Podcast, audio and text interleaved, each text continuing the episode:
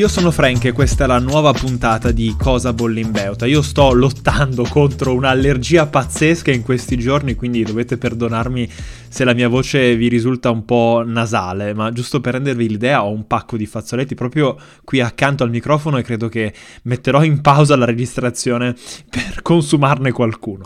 Comunque, Bentrovati in questi 20 minuti di approfondimento scientifico sui temi legati al cambiamento climatico, ambiente, chimica ambientale. Oggi eh, la puntata sarà bitematica, eh, parleremo di Olimpiadi invernali ma con diverse considerazioni energetiche, di sostenibilità e anche con qualche riflessione sul futuro delle Olimpiadi in un mondo sempre più caldo.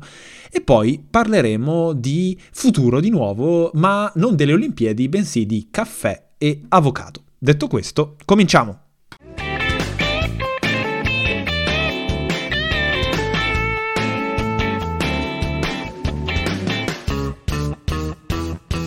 Un cominciamo molto aggressivo, lo ammetto. Le Olimpiadi in Cina eh, stanno passando alla storia per eh, due grandi assenti. Il primo è il pubblico e il secondo è la neve. Eh, non so se avete visto le foto della pedana per i big air di frischi maschile e femminile a fianco di alcune ciminiere in un'area industriale in disuso, oppure se avete visto delle altre foto in cui c'erano queste lingue di neve nel marrone e verde sbiadito dei prati circostanti. La neve ha scarseggiato moltissimo in queste Olimpiadi e eh, alcune gare di sci sono state rese possibili soltanto grazie all'impiego della neve artificiale. E guardando queste immagini eh, mi sono fatto delle domande. Eh, ma quanto sono effettivamente sostenibili i giochi olimpici invernali, ma anche estivi, in generale i giochi olimpici? E poi è possibile che un evento di queste dimensioni possa effettivamente essere sostenibile oppure è intrinsecamente impossibile. E poi ancora, quali sono stati gli obiettivi di sostenibilità raggiunti dai giochi di Pechino? Sono tutte domande alle quali è davvero molto difficile rispondere, ma sono riuscito a trovare un po' di letteratura al riguardo con eh, delle analisi pubblicate su Carbon Brief, un editoriale pubblicato su Nature e un bell'articolo pubblicato l'anno scorso su Nature Sustainability.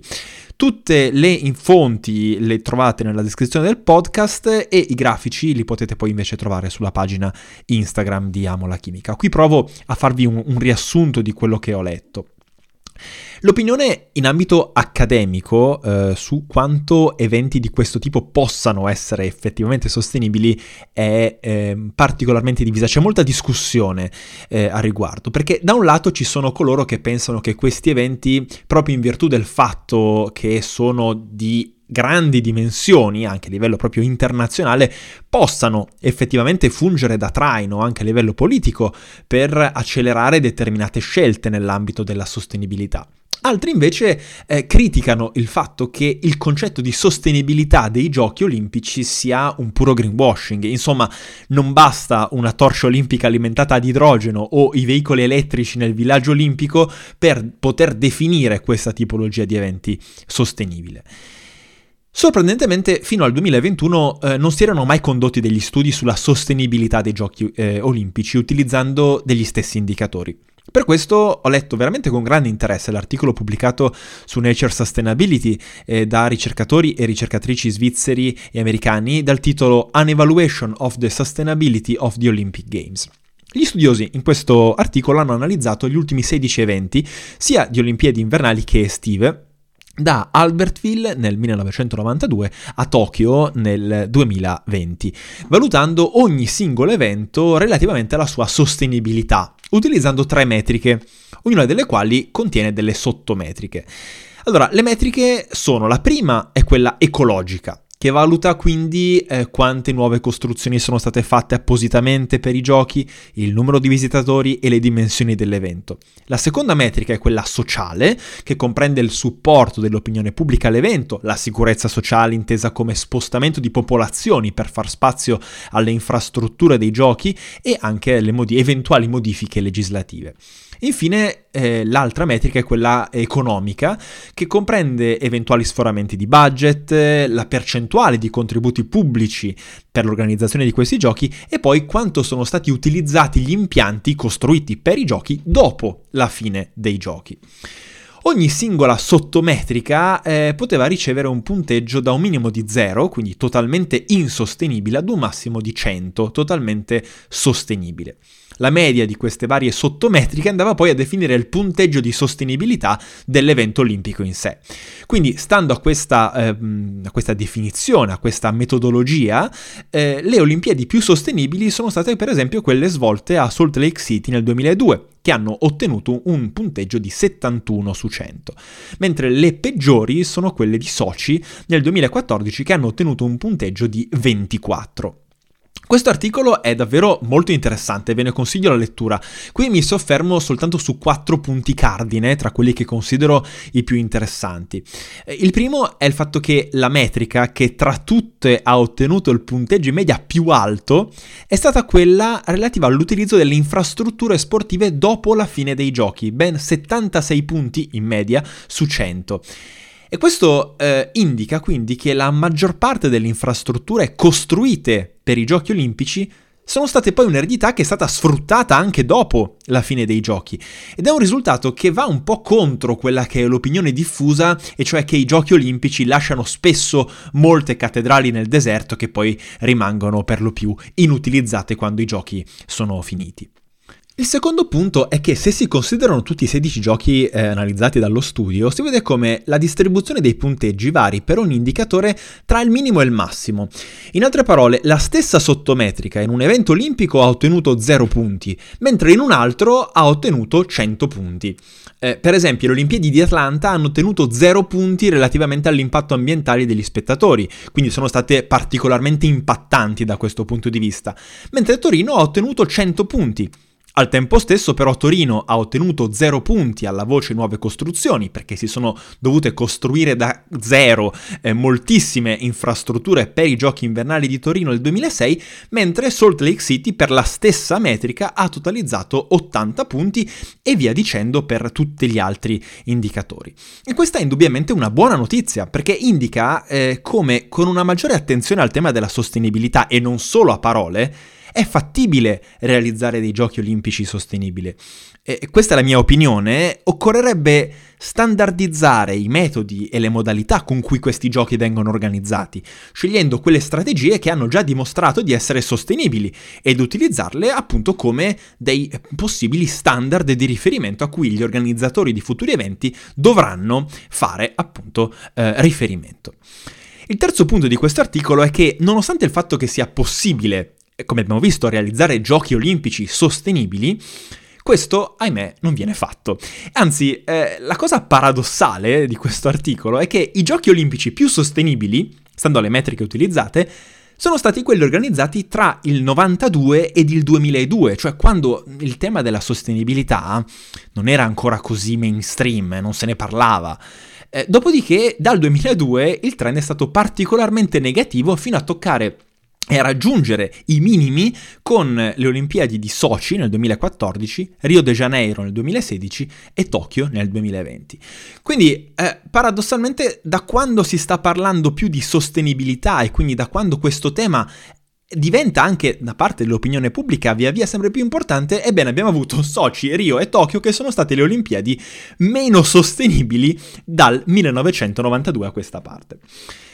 Il quarto punto dell'articolo è quello anche un po' più interessante forse e è la risposta alla domanda quindi come fare ad organizzare giochi sostenibili. Eh, la prima cosa che bisogna fare è uscire dalla narrazione, quindi che questo non è possibile. Questo studio ha dimostrato, e lo ripeto, come le Olimpiadi possano essere davvero degli eventi sostenibili e suggerisce anche quali strategie si possono adottare per centrare l'obiettivo. In primis è cruciale ridurre le dimensioni degli eventi con una riduzione sia del numero di visitatori sia del numero di nuove strutture da costruire. La seconda strategia poi è quella di ruotare i giochi tra le stesse località che li hanno già ospitati in passato, il che quindi ridurrebbe anche i costi sociali ed ecologici.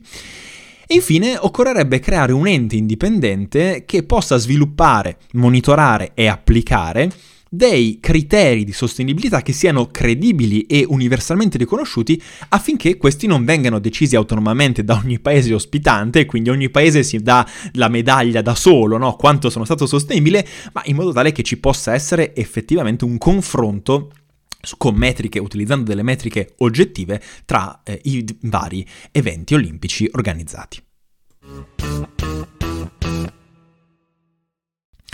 Rimanendo sempre in tema olimpico, eh, possiamo parlare invece di quelle Olimpiadi che sono in corso in Cina. E qui c'è un articolo pubblicato su Nature dal titolo China's Winter Olympics are carb- carbon neutral. How?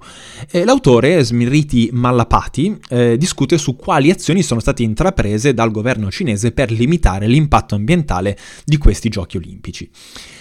Sebbene l'impatto complessivo di questi giochi olimpici sia eh, stato molto alto, perché alcune stime parlano di circa 1,3 milioni di tonnellate di CO2 equivalente emesse per la costruzione degli impianti necessari e per lo svolgimento delle stesse Olimpiadi, un valore eh, paragonabile alle emissioni annue di un paese come Malta, tanto per intenderci eh, occorre anche tenere in considerazione come il governo cinese si è mosso in maniera significativa e oggettiva per rendere questo evento meno impattante. A questo proposito eh, la Cina ha ad esempio riutilizzato molte delle strutture già costruite per i Giochi olimpici del 2008. Eh, quelle nuove sono state invece costruite ottenendo i punteggi tra i più alti dall'ente certificatore cinese per la sostenibilità degli edifici, mentre altre cinque strutture sono invece solo eh, temporanee. Inoltre, queste Olimpiadi, vabbè, qui il governo cinese c'entra fino a un certo punto, eh, o il merito c'entra fino a un certo punto, è che si sono svolte senza pubblico, perché c'è stata una pandemia e la Cina ha optato per una strategia eh, caso, casi zero di Covid. Ma questo ha permesso ugualmente di risparmiare circa 500.000 tonnellate di CO2. E un altro punto eh, che a, rende in qualche modo queste Olimpiadi eh, abbastanza carbon neutral eh, è il fatto che ehm, l'energia prodotta eh, per alimentare gli eventi derivava principalmente da fonti rinnovabili. E qui mi muovo su un altro articolo pubblicato su Carbon Brief che si intitola How China is Powering the Winter Olympics 2022 in Beijing. Gli sforzi da parte del governo cinese di aumentare la potenza rinnovabile nella zona dove sono eh, in corso gli eventi è stata eh, davvero incredibile. Si sono installati negli ultimi anni 25 gigawatt di potenza rinnovabile tra eolico e fotovoltaico e le rinnovabili hanno complessivamente garantito 2300 gigawattora di energia pulita durante il periodo dei giochi, un valore che è 10 volte superiore a quello poi realmente necessario ai giochi stessi. E grazie a questo massiccio investimento la città di Zhangjiakou, eh, nelle cui vicinanze appunto si sono svolte alcune delle competizioni, ha prodotto tra gennaio e febbraio di quest'anno ben il 60% della sua elettricità da fonti rinnovabili, contro una media della regione in cui questa città è collocata inferiore al 10% per farvi rendere conto di quanto solare ed eolico è stato installato in questa città, bene, se eh, Zhangjiakou fosse uno Stato, sarebbe il dodicesimo al mondo per potenza rinnovabile intermittente installata davanti all'Olanda e appena dietro al Brasile. Ultimo ma non ultimo, proprio grazie a questi giochi è stata realizzata una rete di distribuzione dell'energia a corrente continua verso Pechino e a giochi conclusi questa stessa rete fornirà fino al 10% del fabbisogno di elettricità alla capitale cinese da fonti totalmente pulite. Sono quindi tutte splendide notizie, possiamo stappare lo champagne? Eh fino a un certo punto perché la Cina continua e continuerà a dipendere fortemente dal carbone, tant'è che proprio durante il periodo dei giochi è stato inaugurato un nuovo impianto eh, a carbone da 2 gigawatt. Anche qui quindi il confine tra quelle che sono le buone intenzioni e il greenwashing sembra essere piuttosto labile, perché se da un lato questo massiccio intervento rinnovabile nell'area delle Olimpiadi possa sembrare un diversivo, del tipo oh vedete quanto siamo green, ma poi dall'altro lato costruiscono un impianto a carbone da 2 gigawatt, dall'altro però bisogna riconoscere come la Cina abbia dei piani concreti di, cor- di decarbonizzazione nel lungo periodo, particolarmente ambiziosi, che vanno dai 400 gigawatt rinnovabili che saranno installati entro il 2030 nel deserto del Gobi, fino al fatto che lo stesso Dragone ha installato nel 2021, quindi l'anno scorso, una potenza eolica offshore superiore a quella di tutti gli altri paesi del mondo nei precedenti 5 anni. Quindi L'opinione finale sul fatto che sia greenwashing o no spetta naturalmente a voi. La mia personalissima opinione è che forse in questo caso i giochi olimpici hanno davvero dimostrato come possano essere un volano per accelerare delle trasformazioni verso un sistema di produzione di energia più pulito. Non è naturalmente tutto rose e fiori, soprattutto l'avrete notato anche voi, queste Olimpiadi invernali sono state caratterizzate da un forte ricorso all'innevamento artificiale che ha portato al consumo di circa 2,8 milioni di metri cubi d'acqua, un quantitativo per rendere l'idea che sarebbe sufficiente a riempire mille vasche olimpioniche.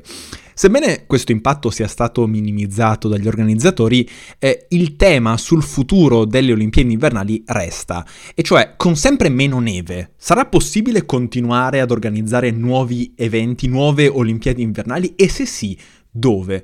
Qui l'articolo che vi propongo è quello che è stato pubblicato sul The Guardian dal titolo Rising Temperature Threaten Future of Winter Olympics e che eh, si riferisce ad uno studio pubblicato sulla rivista scientifica Current Issues in Tourism.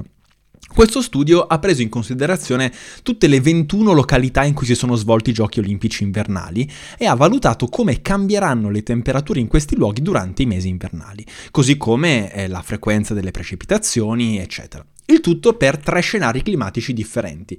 Quello compatibile con gli accordi di Parigi, quindi aumento di un grado e mezzo entro il 2100, e uno nel quale invece le temperature aumenteranno addirittura di 4 gradi rispetto al periodo preindustriale entro il 2100. Questi risultati hanno evidenziato che, indipendentemente dallo scenario climatico considerato, nessuna delle località alpine europee sarà considerata affidabile per lo svolgimento delle Olimpiadi già a partire dal 2080. Tuttavia, a livello globale, con lo scenario che è compatibile con gli accordi di Parigi, questi giochi invernali si potrebbero comunque svolgere in 8 località sulle 21 analizzate. La situazione però cambia drammaticamente qualora non si rispettassero gli accordi di Parigi e quindi le temperature schizzassero verso i 4 gradi di aumento. E in questo caso soltanto una località, Sapporo, in Giappone, eh, sarebbe considerata affidabile in termini di copertura nevosa e di temperature per l'organizzazione di, eh, dei giochi olimpici invernali al 2080. I risultati di questo studio dovrebbero far riflettere molto no? anche sulla tipologia di sviluppo turistico eh, che eh, si vuole avere sulle nostre Alpi, considerando il riscaldamento eh, in corso e che ci sarà in futuro proprio sull'arco alpino. Eh, le domande che mi pongo sono quindi quanto senso ha eh, investire in attività sciistiche che si svolgono in aree destinate ad avere sempre meno neve? Che senso ha creare nuovi resort sciistici a quote sempre più elevate, quindi finendo per inseguire la neve con il rischio però di deturpare un ambiente vergine a vantaggio poi di pochi, di quei pochi che riusciranno a permettersi prezzi di ski pass sempre più elevati. Non ho il tempo di parlarvene in questa puntata, eh, ma c'è eh, su questo tema un bel approfondimento su The Conversation intitolato Rising Costs of Climate Change Threaten to Make Skiing a Less Diverse, Even More Exclusive Sport. E eh, potete trovare il link nella descrizione della puntata. Forse oggi vado un po' lungo con eh, la puntata, perdonate, ma il fatto di andare in onda una volta ogni due settimane eh, poi ti mm, fa sì che si accumulino tantissime notizie super interessanti e il tempo poi è sempre limitato, no? nei 20 minuti. Oggi quindi andrò leggermente oltre i 20 minuti perché voglio abbandonare il mondo delle Olimpiadi per parlarvi di caffè, avocado, anacardi e cambiamento climatico. Eh, voi vi immaginate una routine mattutina senza caffè? Beh, io parlo per me no ogni volta che non bevo un caffè perché, boh, mi dimentico di comprarlo, mi viene un mal di testa allucinante, davvero drogato da caffè, lo ammetto. Eh, ebbene, un nuovo studio pubblicato sulla rivista scientifica PLOS ONE è intitolato Expected Global Suitability of Coffee, Cashew and Avocado Due to Climate Change ci ammonisce circa la possibilità di una forte contrazione nella produzione globale di caffè. Un mercato che da solo nel 2019 è valso 21 miliardi di dollari per un totale di 10 milioni di tonnellate di chicchi di caffè prodotti. Nell'articolo i ricercatori hanno valutato come le condizioni ambientali nei principali paesi produttori ed esportatori di caffè, ma anche di avocado e anacardi, cambieranno da qui al 2050 in funzione di tre diversi scenari climatici. Quello in linea con gli accordi di Parigi, RCP 2.6, uno che prevede un riscaldamento entro la fine del secolo di circa 2 gradi, RCP 4.5, e uno che prevede un riscaldamento di 4 gradi, che è appunto lo scenario peggiore di tutti, quello RCP 8.5. 8.5. Per ognuno di questi scenari e per ognuna delle regioni interessate, gli scienziati hanno valutato come potranno cambiare le temperature, le precipitazioni, quindi la lunghezza delle stagioni siccitose, per poi confrontarle con le condizioni ottimali per la crescita del caffè, dell'avocado e degli anacardi. I risultati hanno evidenziato come il caffè è la coltura più fortemente colpita tra le tre, eh, con un calo del 50% dell'area dei terreni idonei alla sua coltivazione nel caso dello scenario intermedio, quindi quello RCP 4.5. Il Brasile rischia di perdere entro il 2050 fino all'80% dei suoi terreni attualmente idonei alla coltivazione del caffè. Per gli avocado e gli anacardi il futuro sembra un po' meno nebuloso, almeno per questo scenario RCP 4.5.